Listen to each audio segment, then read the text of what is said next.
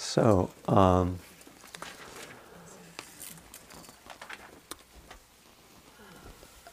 I'd like to um, kind of talk about some of the themes, the ideas behind the theme of honesty and truth. And just start by saying that, talking first about um, the purpose and value of mindfulness practice and Buddhism in recovery. Just briefly, this is kind of something that's kind of an ongoing point, but um,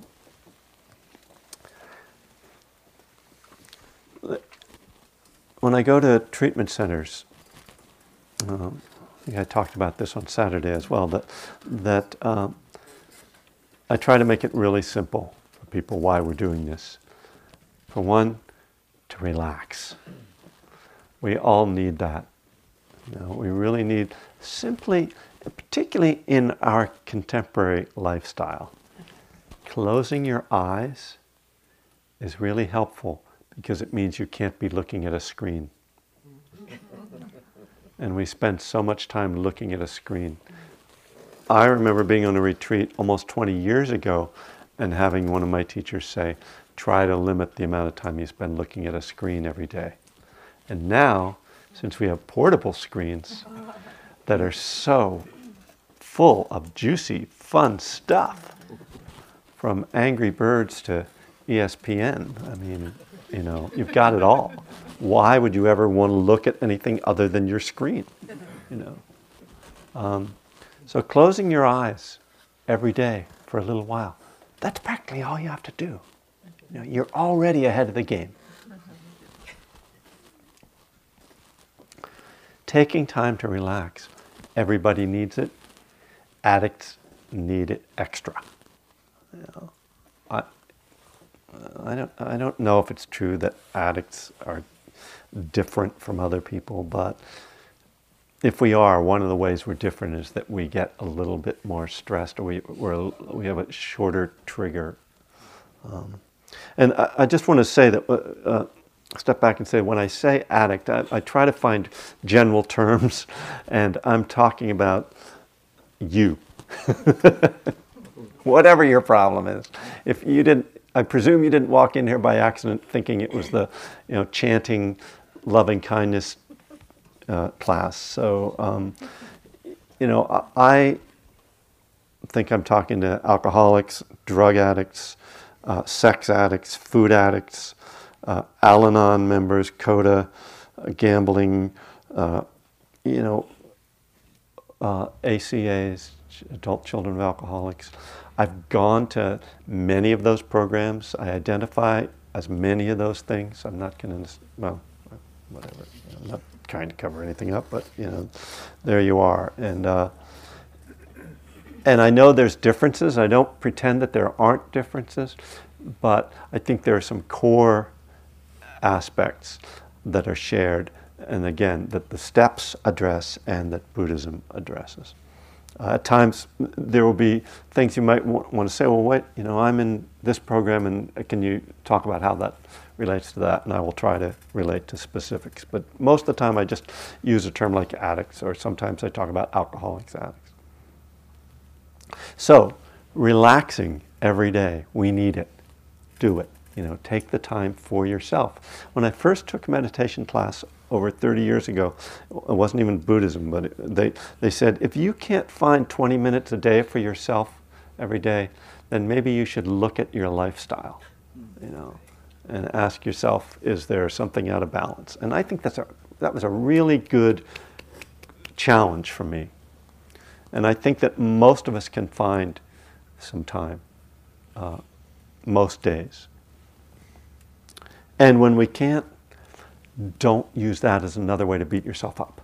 You know, that's just not helpful. Of course, there are days you're going to miss. That's fine. If you stay in touch with yourself, though, you will know, you will remember, oh, wow, I need to meditate. Right? If you wait until you feel like meditating, you'll probably be waiting a long time.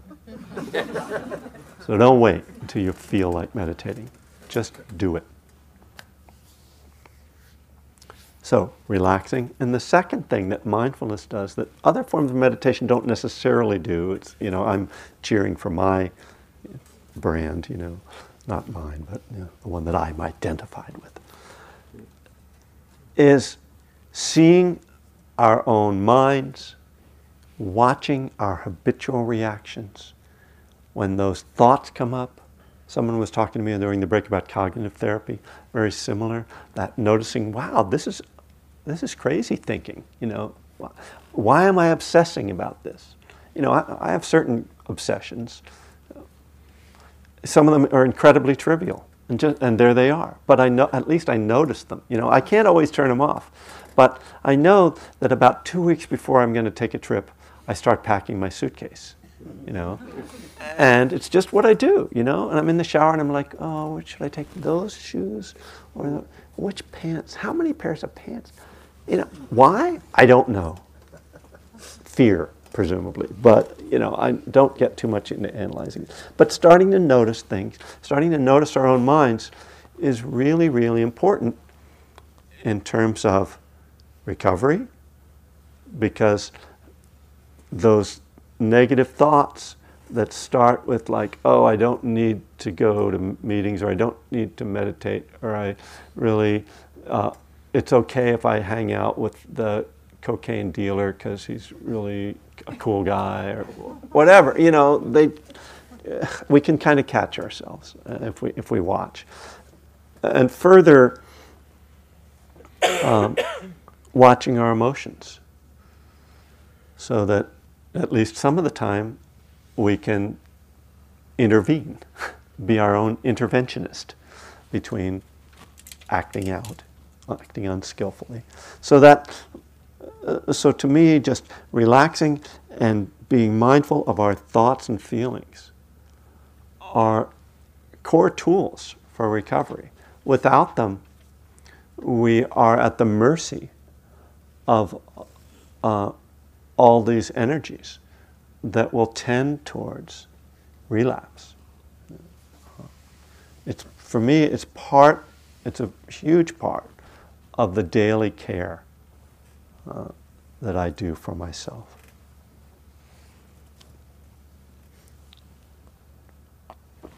So, that's why I'm here. Um,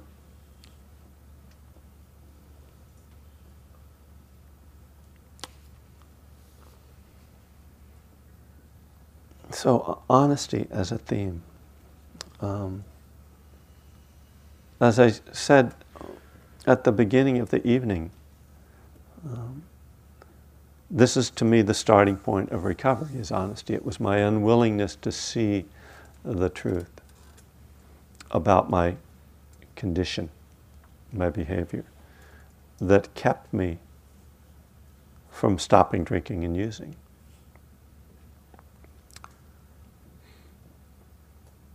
But that was only the first thing that I had to address. Uh, and this is, in some ways, step one. Admitted we were powerless over whatever, that our lives become unmanageable. Well, I wasn't admitting either of those things. And so I was being dishonest with myself and with others.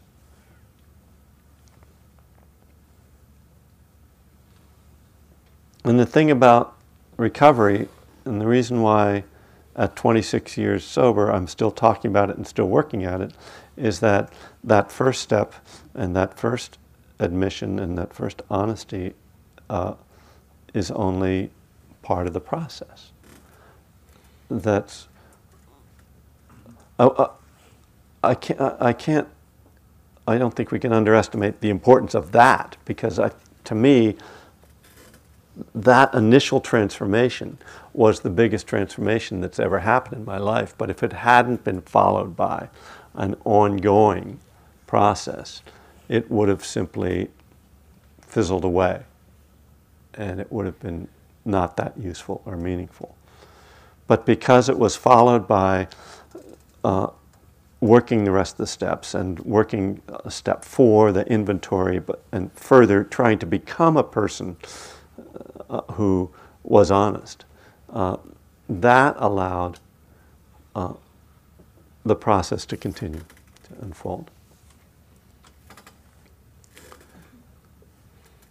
So, wherever you are in your recovery process, I think being honest about where you are is vital. And it's not always easy, you know. Just uh, as I said before, being honest about the fact okay, how many months have I been in this depression? I talk to a therapist once a month. And, it, and that ter- has turned out to be a really good method for me because oftentimes I talk to her and it's like there, a lot has happened. And like two weeks ago, I might have thought, oh my God, this is like, things are really bad, but I'm okay now. And that's really great because I see, oh, you know, there's all these ups and downs. But when it's like four or five months, like every month, I'm like, yeah, for about two weeks of this last month, I was depressed. You know, I have to be honest with myself. I'm not managing this, you know, I need help. So, uh, to me, being able to, uh, in an ongoing way, admit my powerlessness, that's step one. Admit my need for help, admit my failings. Apologizing is one of the most important practices I've learned. Um, when uh, there are certain things that I find that I ha- have had to stop apologizing for because I fail so often at them that the people that I apologize to don't take me seriously anymore. I apologize to my daughter for my sarcasm, and she doesn't believe me anymore, so I've had to stop that, uh, which is painful. But, you know, that's, that's something I haven't been able to manage. You know? um,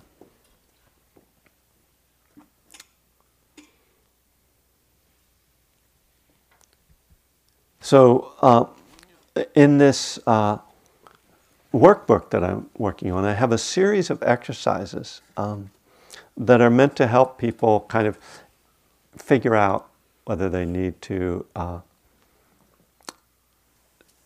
deal with a, an addiction, whether they have an addiction or whether they have a problem that should be dealt with.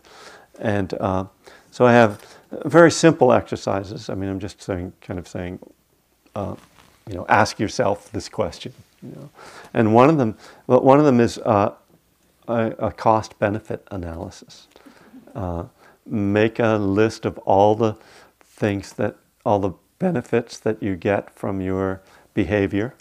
And, and this, of course, doesn't just apply to addiction. So it's something we can do at different times in our, in our recovery. Like, is this relationship working? Is this job working? I mean, you know, is, is this behavior working?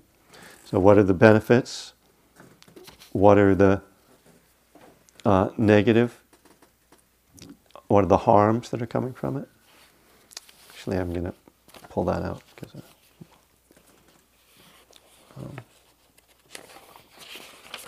So I suggest that you make three columns.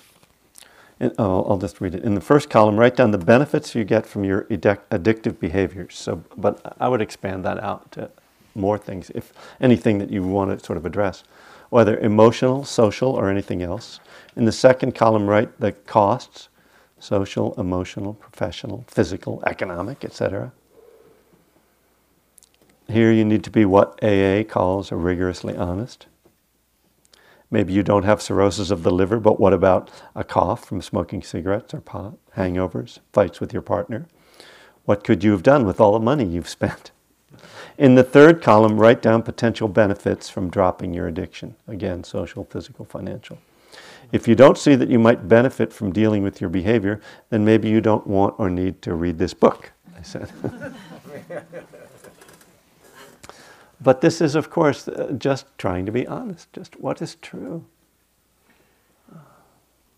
So often, uh, you know, a challenge, because how do we know what's true? You know, that's um, and who's who's deciding that? The same person who doesn't know what's true. The same person who's doing the behavior is trying to decide whether the behavior is good or not. Uh, so it's it's tricky. It's the same thing problem with meditation.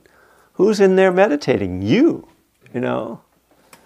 Uh, the, there's no Dharma teacher in there saying, no, no, no, stop that. No, do this. You know, no, you can do anything you want sitting there with your eyes closed. You know, you can watch pornographic movies if that's what entertains you. you know, nobody can stop you. Um, in fact, I've, I've done that on retreats. Sometimes you just get, you know, just like you run out of things to space out about.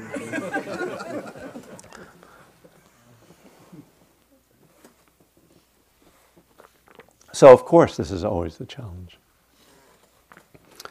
And this is one of the reasons why we have teachers. This is one of the reasons why we have books, Dharma teachings, things to, uh, out, external things to guide us, sponsors, you know.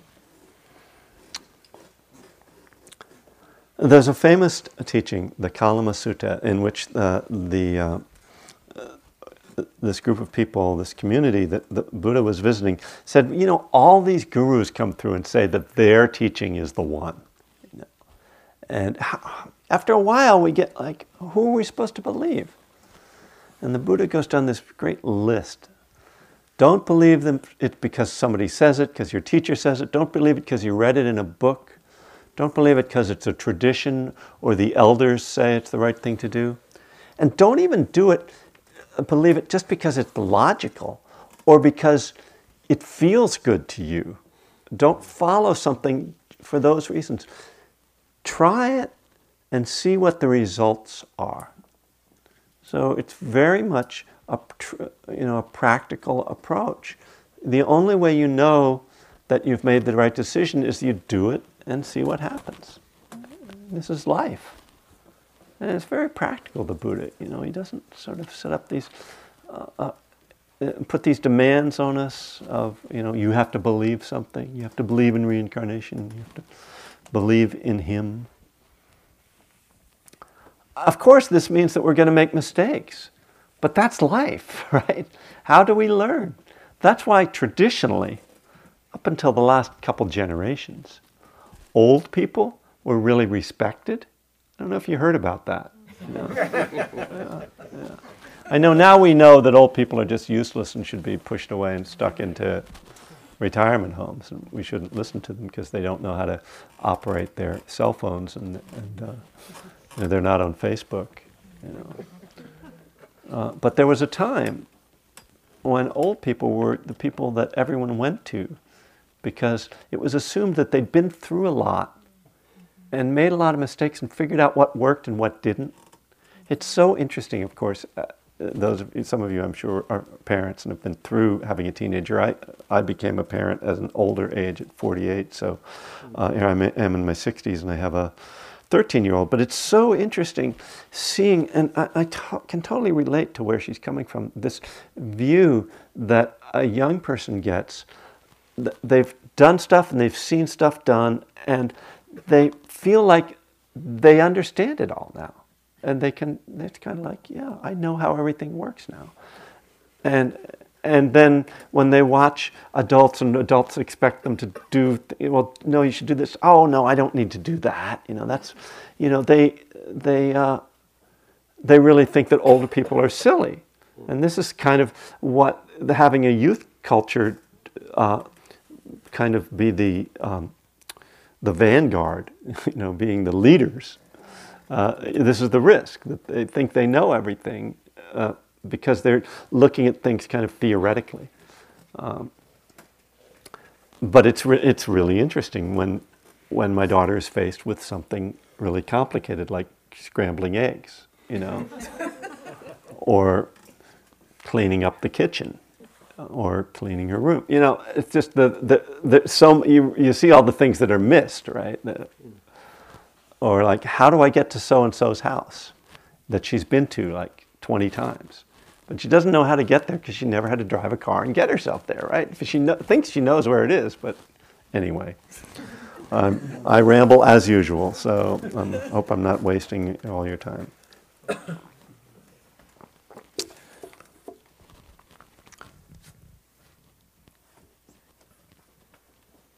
People want answers. People come to religions for answers. People come to teachers for answers. And the thing about Buddhism is it doesn't give you answers. It gives you tools for finding your own answers, which are actually the only answers worth having.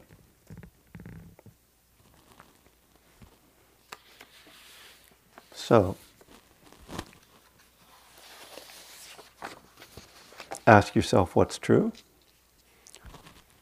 and what seems to be seems like a good idea try it and then track it. This is actually part of one of the traditional ways of talking about one of the elements of mindfulness. This is actually comes out of the commentaries that in the buddhist tradition there are the in the, uh, particularly in the tradition that we practice here at Spirit Rock, it's called the Theravadan tradition. It's the, which means the way of the elders, and it's the oldest Buddhist tradition uh, that's that's still around. Uh, it comes. It, it's much older than Zen or uh, Tibetan Buddhism, which came a thousand years after the Buddha died. Um, Theravadan Buddhism goes back virtually to the time of the Buddha, and what the Buddha taught at that time was preserved orally for a couple hundred years and then was written down on these leaves, uh, ola leaves. And um, eventually we came to call those things that were written down the Pali Canon. Pali is the language the Buddha used, P A L I. It's not quite, it's like a dialect very similar to what he spoke, apparently. Uh, you can get into history around Buddhism, but try not to get too deep, but just to say that there's this Pali Canon, which is like this is the basic Buddhist teachings. And then there are commentaries. And there is one great commentary called the Visuddhimagga, which means the path of purification, which was written around 500 CE, Common Era, by a monk in Sri Lanka named Buddhaghosa. And the Visuddhimagga is this extensive vast commentary on the Pali Canon. And some of it uh, is better than some of it. as far as I know, I've never read it, but I've heard a lot about it through my teachers, and I've read various pieces of it, and I know a bunch of different pieces of it. Um, so, uh, so people who are really into like strictly Buddhism, like they'll kind of well that's the that's the commentaries so that's we don't not really going to believe that. Other people a lot of contemporary Theravada Buddhism is actually based more on the commentaries than on the Pali Canon so some people are interested in this so I put it out there. So back to this idea that's in in the commentaries which is that uh, Buddhaghosa says there are two elements to um, mindfulness. There's bare attention and that's the thing that we usually associate with mindfulness. That's just the just paying attention to what is happening moment by moment and without any uh, analysis or judgment, just watching it happen. And then there is a second component called clear comprehension. And clear comprehension has various definitions, but one of them is the idea that we pay attention to our motivation in our actions and that when we do something, so we try to act with the best intentions and try to act on the Buddhist teachings as well as we understand them. And then after we act, we reflect back to see what the results of our actions were. So this is kind of getting this broader picture. And, and it's really important, clear comprehension is really important because you can be really mindful walking down the street or walking down the sidewalk and then if you're just being, having bare attention, you go stepping, stepping, stepping, stepping, stepping, and then the car hits you because you didn't notice you had stepped, walked into the street. So clear comprehension is like, oh yeah, I'm, I'm coming to the intersection. That's a light. It, it's a red light. It means stop. You know, okay. Because if you were just mindful, you would go bright color. You know, and then just, know.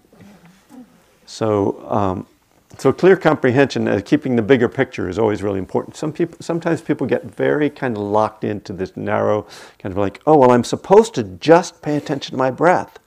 And it's like, well, that's, yeah, that's useful, but there's a lot more going on.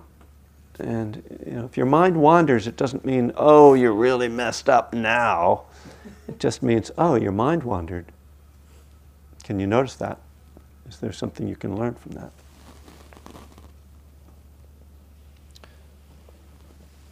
So, what I'm talking about is, if you don't know, I wouldn't be surprised if you're completely confused by now.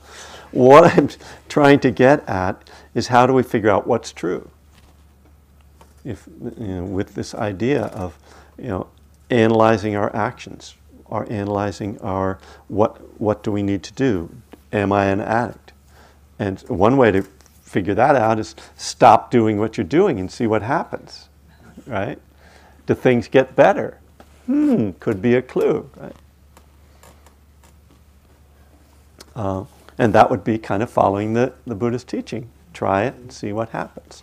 Not, oh, let me read a book about recovery and see if that sounds like something I want to be.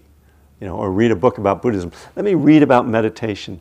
Oh, meditation sounds really interesting. Yeah, I bet that's really good. Close the book, but it's, you know, they, that's what called, they call them bedstand Buddhists people who keep Bu- be- Buddhist books on their bedstand. You know, it's great. You know, you read it before bed, then you fall asleep. No, that's really what we're trying to do is wake up. That's what Buddha means, awake. So we want to be awake, not asleep. So be more than a bedstand Buddhist. Although I am recommending in your homework for this week that you read some some uh, spiritual literature on an ongoing basis. That that be part of your daily practice, your regular practice. In any case. Um, there's a lot, people often ask me, is there one book about Buddhism I can read that will give me like all the lists and kind of the basic text? My answer to that is not that I know of. it's like saying, is there one book about Christianity? Well, you could read the Bible. You know, but other than that, you know, what's Christianity? I mean, what's Buddhism? There are these huge, vast uh, things that, you know, they're a couple thousand years old, and then all the other people that have written about them. So you, you want to make your study, if you're interested in Buddhism, you want to make that just an ongoing thing. And start with some things that look appealing, and I've just given you some authors rather than giving you specific books, and then start to work your way in. And you can always look at the bibliography in a book and go, what's this guy recommending? Or that topic sounds really interesting. Okay, so. Uh, the uh, last thing I think I want to do here um, is uh, talk about, Uh, again, specifically about step one and connect it to the starting point of, the, of Buddhism, which is the first noble truth, actually, the first and second noble truth, let's say.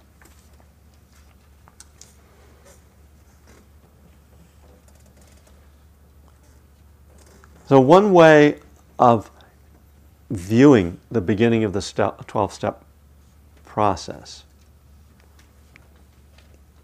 is to see it as recognizing suffering and the cause of suffering. That I see, and this is coming out of denial, I see that not only is this not working, but that I'm, I'm miserable, you know, that this sucks you know, waking up with hangovers or, or being, you know, finding myself, uh, you know, eating the whole half gallon of ice cream before bed. Um, the, all the just painful things that we wind up with, external and internal. They can be very simple. You know, they can be, it can be just a little. I remember one dear friend who's now uh, uh, works at, at Spirit Rock. 10 years ago, she just celebrated 10 years, and she was a longtime Buddhist practitioner. She, I got an email from her. She said, Once again, I um, had, uh, uh under the influence of champagne, I revealed a secret that I wasn't supposed to reveal. And once again, I wake up ashamed. And she hadn't been drunk in, in any, but she was just intoxicated enough that she did something really uncool and she realized this is not working and this is because of alcohol. It's not like all my problems are, al- are solved by stopping drinking.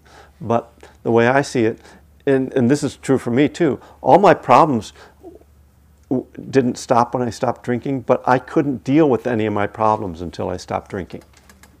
You know, that was one of my problems, but it was the kind of the uh, gateway problem. It was the one that was standing in the way of my dealing with all the other things. So until I removed that, I couldn't feel my emotions clearly. I couldn't be honest with myself about my behavior. All of that. So, step one is admitting that I can't control things. The first noble truth in Buddhism is that there is some inevitable, part of it is that there are aspects of life that are inevitably painful. The Buddha says birth is painful. Have you ever been at a birth? It's, yeah. Aging is painful. Well, growing up is painful. You know, um, Flannery O'Connor said, anybody who survived adolescence has all the experience they need to write a novel. You know. Aging is painful, sickness is painful, painful, death is painful. Those are just inevitables. And that to me is just like you're powerless. So what are you going to do about that? Well, what step one and the first noble truth are pointing to is, is a kind of what we call surrender, a spiritual surrender. In more pleasant terms, we can call it acceptance. Accepting the way things are. So, the second noble truth, which is again tied into step one, is seeing that it's clinging and trying to make things the way you want them to be that causes us suffering. So, our addiction is an attempt to make ourselves feel the way we want to feel all the time. I always want to feel high, I always want to feel good. And what happens when you do that continuously is that you actually become physically and, and certainly psychologically dependent upon something that stops working and probably stopped working a long time ago the way you wanted it to. You can't maintain the same state, physical, emotional state, permanently because everything is impermanent, one of the core teachings of, of Buddhism. So, you, so it's a losing proposition, addiction, right? We know that already, but even, you know, just the idea is a losing proposition. It can't work. when we recognize that there are a lot of things in life that we can't control, and that even by controlling them, things that we could have some influence over, that, that our attempts to control are actually making them more painful. So, for instance, let me think of a for instance, uh, something simple. Um,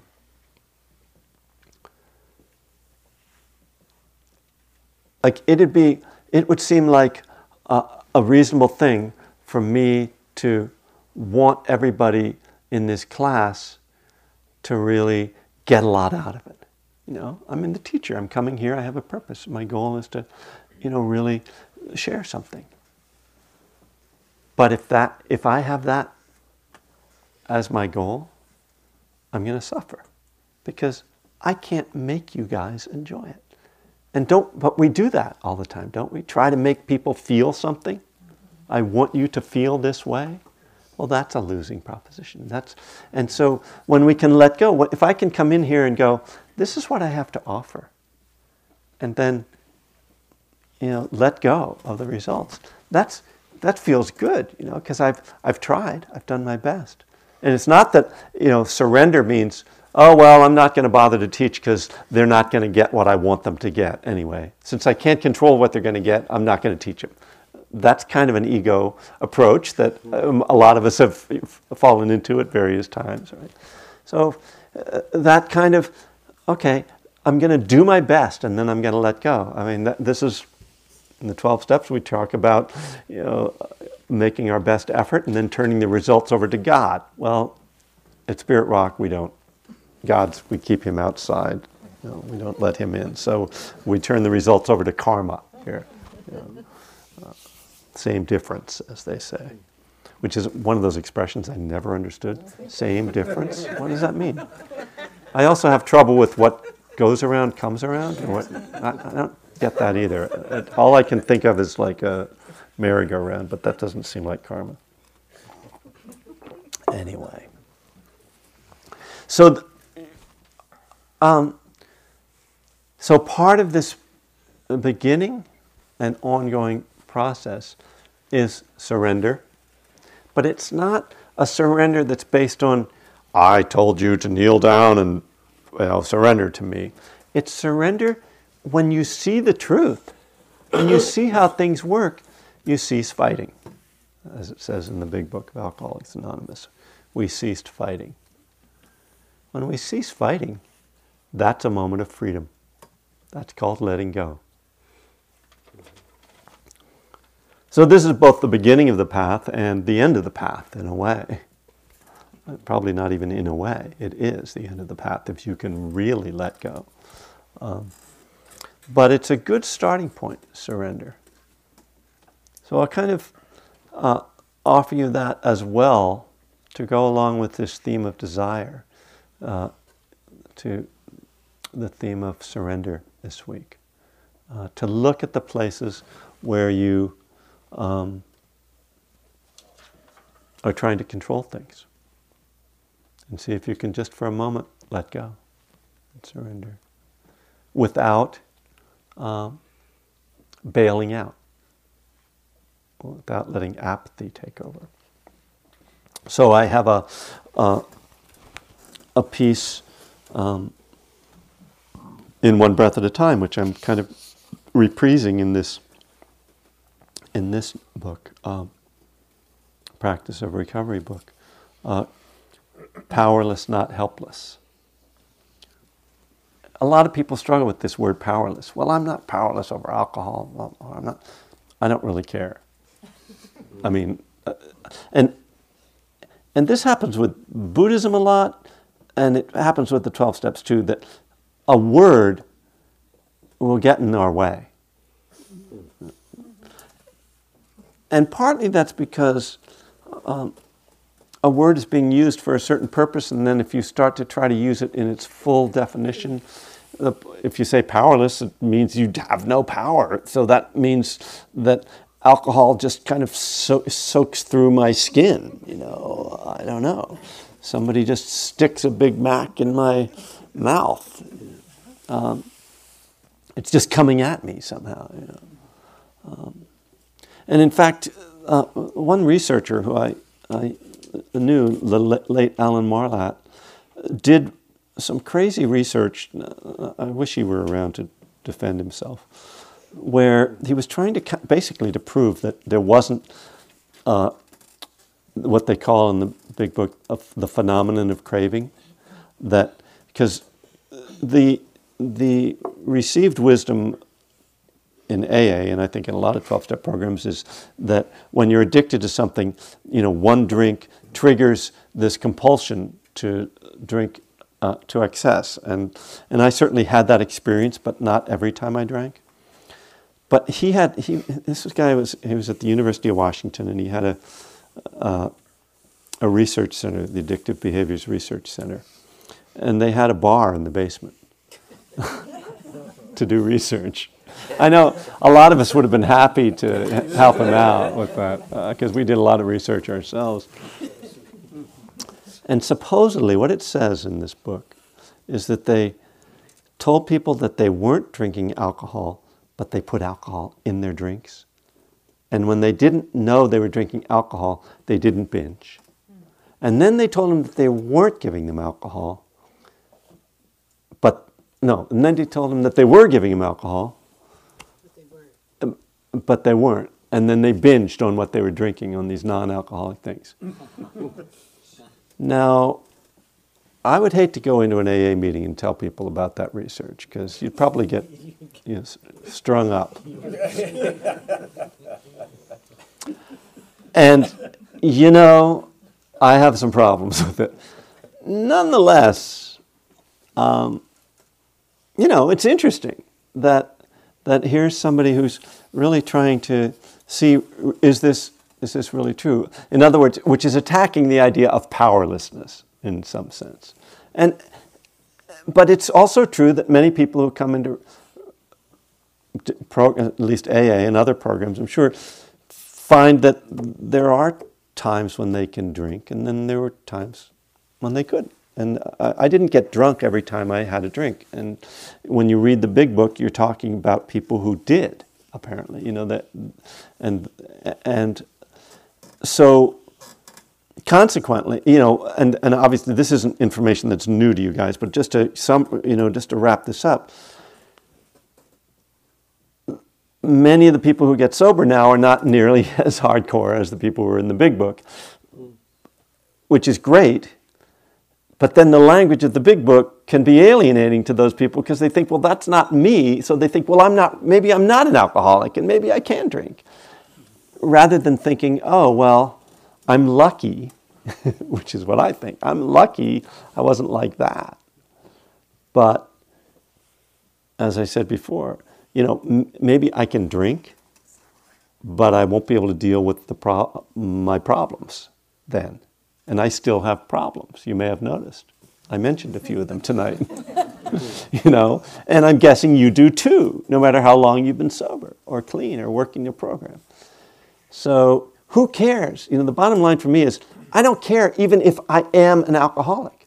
I don't know. Clinically, I might not be. I don't really care because my life won't work like it does if I drink. So my my the way I think of sobriety now, I call it it's a spiritual state. It has nothing to do with it almost doesn't it transcends the drugs and alcohol. That there's a to me, and this may sound very moralistic or whatever, but to me there's a purity and a beauty and a sacredness that I treasure because it means that I'm doing my best to engage life with a clear mind day by day. The Buddhist precepts include the admonition to not use intoxicants. Many Western Buddhist teachers modify that to say to not use intoxicants to level of heedlessness. So it's okay to have a glass of wine. I disagree with that. Um, and my teacher, Ajahn Amaro, uh, who's a Buddhist monk uh, and has had, had his own experiences with alcohol, says very clearly the precept is don't drink. You know, and again, I think that's more than, oh, yes, I can have some alcohol in my system, but it's really more about trying to get to some place of essence, some sacred essence. And even as I say that, and I think, well, you know, I told you guys that I have been taking antidepressants, you could think, well, you're not really dealing with life as, and it's like, yeah, you could say that. So I'm doing my best to keep a clear clear mind and experience life uh, on some essential level. Uh, I have two minutes left, so I'm going to f- finish with one more thing, which is that when I was two years sober, I remember waking up one morning and thinking, every morning when I wake up, I can remember going to bed the night before. And that's kind of what I'm talking about that continuity of consciousness. Wisdom comes with continuity of awareness. When I broke my consciousness, which intoxication does on a regular basis, I broke the ability of me to develop wisdom. This is why being old doesn't mean you're wise. if, you, if you break your consciousness on, regu- on a regular basis. And I actually have come to believe that intoxication is, trauma, is traumatic to our system, and that most people in recovery are actually suffering from post traumatic stress to some extent. And that's one of the reasons why it's so hard to stay clean and sober.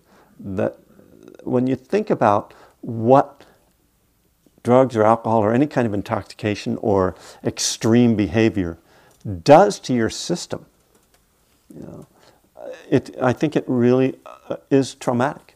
That's a theory. I haven't seen it in any journals or anything, but uh, not that I read scientific journals. But so um, before we go, I mean, that's my. I don't know why that's the last thing I ended, but that's just where I arrived. Sorry. Um, see, I'm good at apologizing too, but I should never apologize for what I say when I'm teaching. Just try, just try to do better.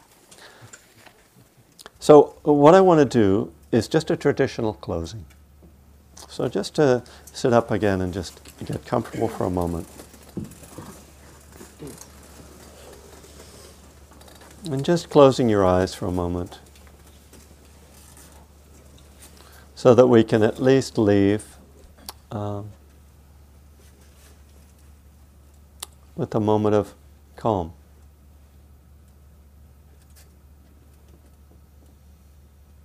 The traditional Buddhist practice is to dedicate our practice and the benefit of our practice to others, to all beings, in fact.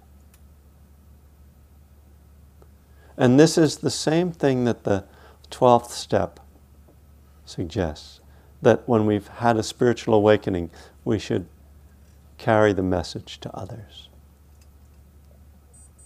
So, whether you intentionally carry the message or share what you've learned here tonight, or whether you simply help others by living more wisely and skillfully, realize that your practice is of benefit to other beings.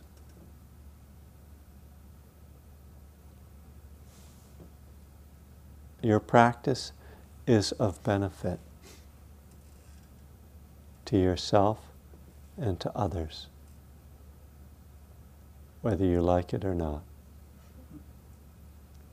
So we dedicate the merit of our practice together tonight to the, the awakening of all beings. May all beings be free from the suffering of addictive behaviors.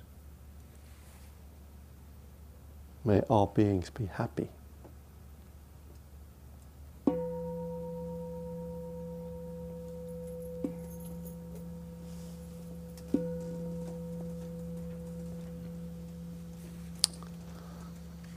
Thank you. I hope uh, people will be able to come every week. If there's a week when you have to miss, please keep coming back the following week. And I should mention also, if you don't know, that the tradition here at Spirit Rock is that the teachers are not compensated by Spirit Rock, but by you, by your donations, what we call dana, and the baskets outside are for you, you to practice dana or generosity. So I appreciate uh, any and all that you are able to give. Thank you. And I will see you next week. Uh, also, oh, I should mention that Friday night this week, I have my regular monthly Dharma and Recovery group. So uh, if you want to, you can handle more, come back 7.30 to 9.30 Friday night. All right.